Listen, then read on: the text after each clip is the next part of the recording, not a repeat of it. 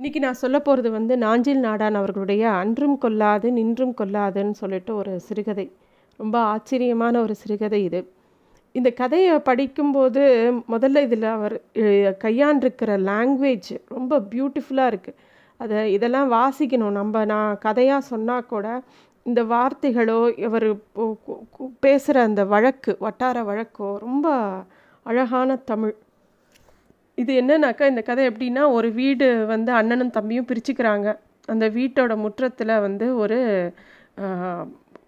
புல புலைமாடன் புலமாடத்தி ரெண்டு பேரோட சிலை இருக்குது. புலைமாடன் புலமாடத்திங்கிறது வந்து காவல் தெய்வம்.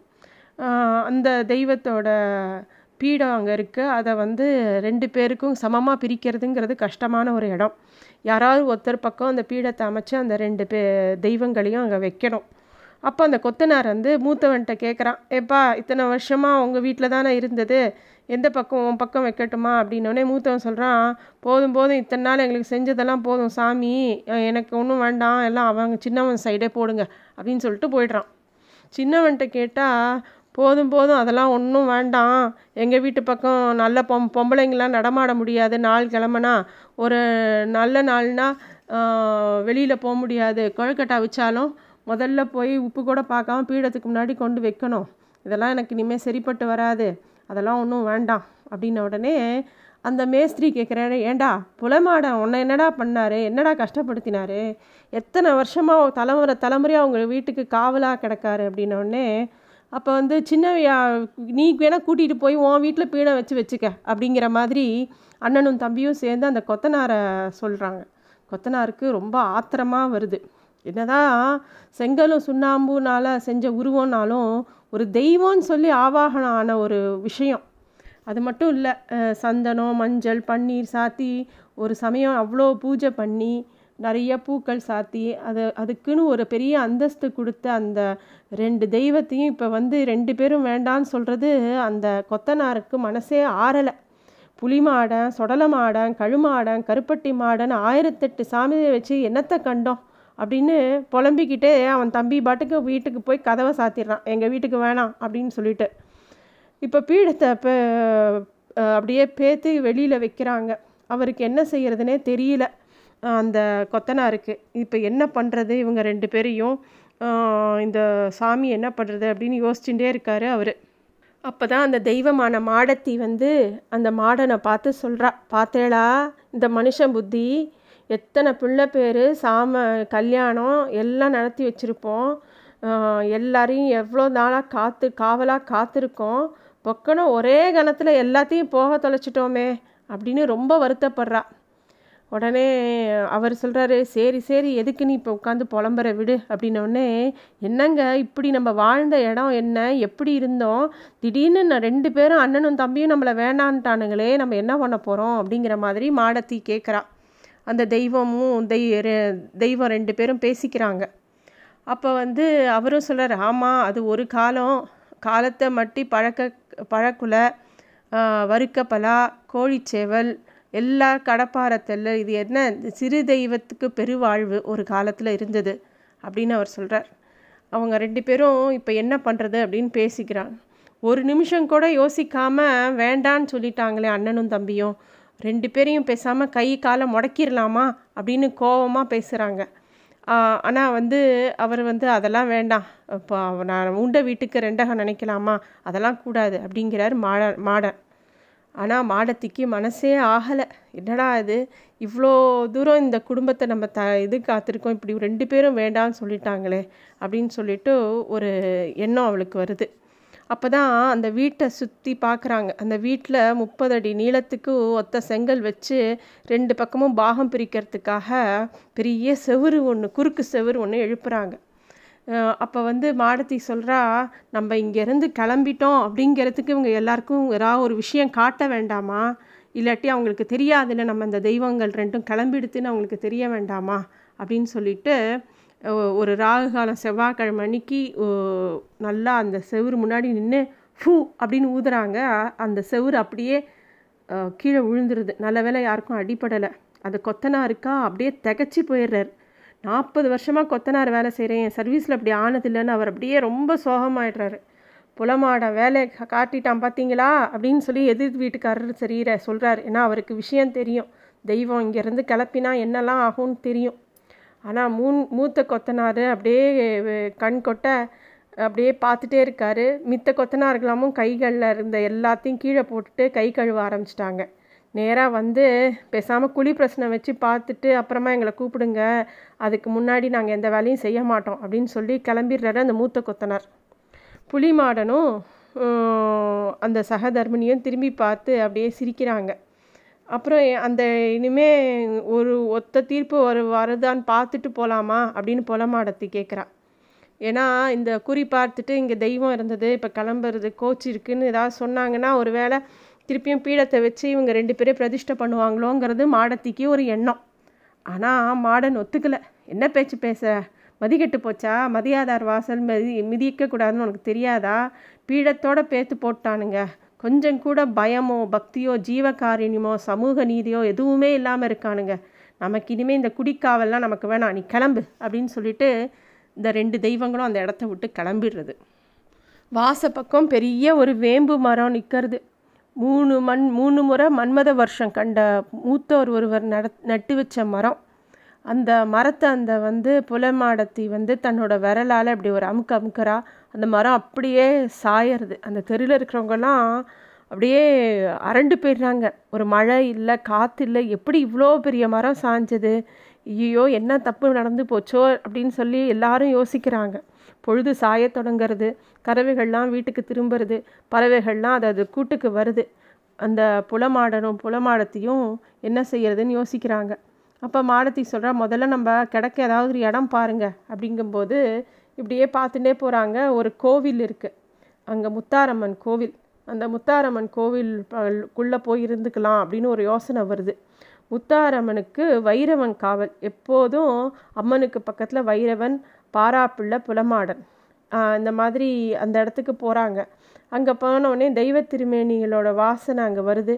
அங்கே வந்து புலமாடல்னு கேட்குறான், என்ன போத்தி சோக சொகந்தானா அப்படின்னு கேட்டோடனே, சொகத்துக்கு என்ன, இங்கே நல்லா தான் இருக்கும், என்ன நாச்சியாலோடு இங்கே கிளம்பிட்டீங்க, இங்கே இன்னும் நகர்வலமா அப்படின்னோடனே, இல்லை நாங்கள் இருந்த இடம் அந்த இடத்த பேத்துட்டாங்க, போகக்கூட இல்லாமல் போச்சு, பேசாமல் க எங்கே போகிறதுன்னு யோசிச்சிட்ருக்கோம், எங்ககிட்ட ஏகப்பட்ட ஆயுதம் இருந்த காலம் போச்சு, எல்லா விஷயமும் போச்சு, முன்னாடி மாதிரி இல்லை அப்படின்னு சொல்லி அந்த தெய்வம் சொல்கிறது.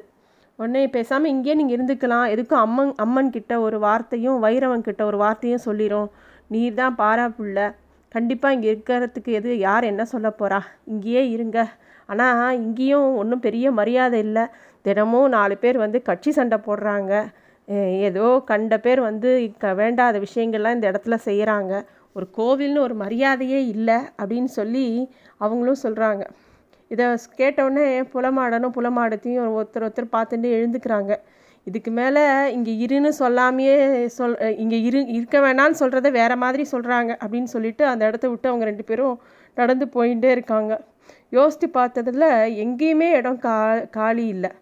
ஒவ்வொரு சில பேருக்கு வீடு தர்றதில்லை, எப்படி மாமிசம் சாப்பிட்றவங்களுக்கு வீடு கிடையாதுங்கிறாங்க, ஜா தாழ்ந்த ஜாதிக்காரங்கன்னா வீடு கிடையாதுங்கிறாங்க, இந்த மாதிரி இருக்கிற இடத்துல நமக்கு எந்த இடமுமே இல்லையே, எங்கேயுமே ஆலமரம் முடுக்கு, அரச மரம் முடுக்கு, வேப்ப மரம் முடுக்கு, வெல்வ மரம் முடுக்கு, பூவரச மரம் முடுக்கு எல்லாமே காணாமல் போச்சே, தென்னை மரம், புன்னை மரம், புங்க மரம், முருங்கை மரம் இதிலெல்லாம் வந்து தெய்வங்கள் இருக்க முடியாது, பாரு புலி பசிச்சாலும் புல்லை தின்னுமா, இந்த இடத்துலலாம் போய் இருக்க முடியுமா அப்படின்னு சொல்லி ஒவ்வொரு இடமா பார்க்குறாங்க.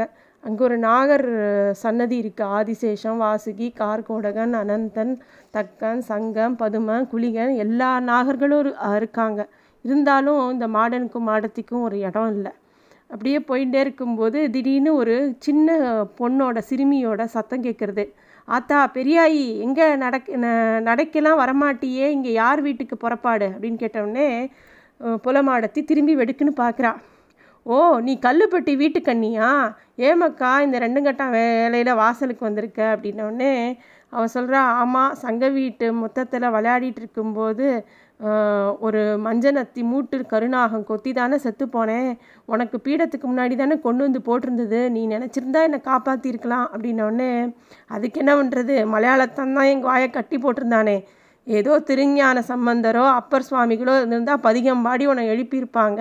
சரி விடுவோம், விதி அப்படி அப்படின்னு சொல்லி மாடத்தி சொல்கிறா. என்னத்தை சொல்ல, ஏதோ இருக்கேன். கன்னி மூலன்னு ஒரு இடத்த அறிவித்து அந்த இடத்துல என்னை வச்சுருக்காங்க. வீட்டில் ஒரு வடை சுட்டா கூட நமக்கு முதல்ல வைக்க மாட்டேங்கிறாங்க. எனக்கு மிஞ்சினதும் இந்த ஒரு ட்ரங்கு பாவாடை பெட்டியில் ஒரு பாவாடை, தாவடி, ஏதோ வளையல், வருஷத்துக்கு ஒரு தான் படையல், அவ்வளோதான் அப்படின்னு சொல்லி அவள் பேசுகிறா. சரி இப்போ ஊர் அடங்கி போன நேரத்துக்கு எதுக்கு நீங்கள் நடமாடிட்டுருக்கீங்க அப்படின்னு அவள் கேட்குறா. அந்த மாடனையும் மாடத்தையும் மாடனும் மாடத்தையும் அவங்க விஷயத்த சொல்கிறாங்க. என்னமோ இந்த மாதிரி ஆகிப்போச்சு, எங்களுக்கு இருக்க இப்போ இடம் இல்லை அப்படின்னு சொல்லிட்டோடனே, அச்சிச்சோ அதனால் அங்கேருந்து கிளம்பிட்டீங்களா? அப்போ அங்கே குடியிருக்கிற இடம் தேடி போ போகிறது இல்லையா, திருப்பி அந்த இடத்துக்கு போகமாட்டேளா அப்படின்னு சொல்லி அவள் கேட்குறா அந்த கன்னி சிறுமி. அப்போ வந்து இங்கே அந்த சிறுமி சொல்கிறா, நம்ம களத்தில் தொழுவத்தில் ஒட்டின மூலையில் தெற்கு பார்த்து ஒரு பீடம் இருக்குது, அதுவும் புலமாடம் புலமாடத்தி தான். கனகாலமாக அநேக காலம் எங்கேயோ போயிட்டாங்க. பேசாமல் அங்கே போய் நீங்கள் ரெண்டு பேரும் இருங்க. யாருக்கு தெரிய போகுது? நீங்கள் எப்படி இந்த வருஷத்துக்கு வருஷா வருஷம் அங்கே சிறப்பு செய்வாங்க, நீங்கள் பாட்டுக்கு இங்கேயே இருங்க, வேறு எங்கேயும் போக வேண்டாம். ஆடு கோழின்னு இல்லாட்டியும் கோழி முட்டையோ ஏதோ பழம் காயோ ஏதோ ஒன்று வைப்பாங்க, வாங்க அப்படின்னு சொல்லி சொல்கிறா. கண்ணி தொடர்ந்து பேசுகிறா. ஒன்றும் யோசிக்க வேணாம் அத்தா, பேசாமல் போய் அங்கே போய் இருந்துக்கங்க, அதை விட தோதான இடமா உங்களுக்கு வாய்க்கவா போகுது அப்படின்னோடனே மாடத்தி சொல்கிறா. சரி மக்கா, நீ நம்ம பிள்ளை, நீ சொல்கிறத நாங்களும் யோசித்து பார்க்குறோம் அப்படின்னோடனே, ஆனால் நீங்கள் எனக்கு ஒரு காரியம் செய்யணும் அப்படின்னு சொல்கிறா. அதுக்குள்ளே கண்டிஷன் போடுறிய, என்ன விஷயம் அப்படின்னோடனே, ஒரு எம்எல்ஏ ஒருத்தங்க பத்து வருஷமாக மாட்டு சந்தையில் நிறைய வேலை பண்ணான், நிறைய கெட்ட விஷயங்கள் பண்ணான். அவன் வந்து இப்போ ரெண்டு பொண்ணுங்களை தூக்கிட்டு போயிட்டான். அவன் அந்த பொண்ணுங்க என் நல்ல பொண்ணுங்க, எங்கே போச்சுன்னே தெரியல. நீங்கள் வந்து நான் அவன் எப்பயும் இங்கே தான் வந்து காலங்காத்தால் அஞ்சு மணிக்கு இந்த ஆத்தங்கரையில் தான் வாக்கிங் போவான். நீங்கள் ஓடி போய் அவன் கன்னத்தில் ஒரு அரை அரைஞ்சி அவனை ஒரே நிமிஷத்தில் ரத்தம் கக்கி சா வைக்கணும் அப்படிங்கிறா. ஏ ஐயோ, ஏம்மா நான் அடித்த அப்புறம் அந்த பழி எதிர்கட்சிக்காரன் மேலே போய் வேற எவனோ வந்து பழி பாவத்துக்கு போகிறதா அப்படின்னு மாடனும் மாடத்தையும் சொல்கிறாங்க. அப்புறம் வந்து அதெல்லாம் பண்ண முடியாது அப்படிங்கிறதையும் சொல்கிறாங்க. அதுக்கு அந்த சிறுமிக்கு ரொம்ப கோவம் வருது. நீங்கள் எல்லாம் பின்ன எதுக்கு தான் தெய்வம் அண்ணும் கேட்காம நின்னும் கேட்காம சும்மா அரிசி பாயசத்துக்காக செலவிட்டுக்கிட்டு புறப்பட்டு வந்த இடத்துக்கே போய் சேருங்க அப்படின்னு சொல்லி ரொம்ப கோவமாக பேசுகிறா. சுருக்குன்னு தைக்கிறது புலமாடனுக்கும் புலமாடத்திக்கும். ரொம்ப வலி தேர்ந்த குரங்களில் புற புலமாடன் சொல்கிறாரு, சரி மக்கா நீ உன் ட்ரங்கு பட்டிக்குள்ளே போய் படு, நாங்கள் இப்படியே போகிறோம், பைய பைய கும்பிட்டவனுக்கு தெய்வம் வேணுமான்னு கூவிக்கிட்டு அப்படின்னு சொல்லி அப்படியே போகிறாங்க. இன்னொரு பக்கம் மேற்கு பார்த்து பழையாற்றின் கரை நோக்கி நடை தளர்ந்து இருவரும் போவதை கண்கொட்டாமல் பார்த்து கொண்டிருந்தது கன்னி. முதுமையும் தோய்வும் சலிப்பானவர்களை காலம் எப்போதும் கைலாசம் கொண்டு சேர்க்கும். பழந்தின்னி வவ்வால் ஒன்று வடக்கிலிருந்து தெற்கு பாய்ந்தது. எங்காந்து பிள்ளையோ கழுகோ படுத்திருக்க வேண்டும். திருமூலை வீட்டு புறவாசலில் நின்று மர மாமரத்திலிருந்து குகை வென்று கூவியது.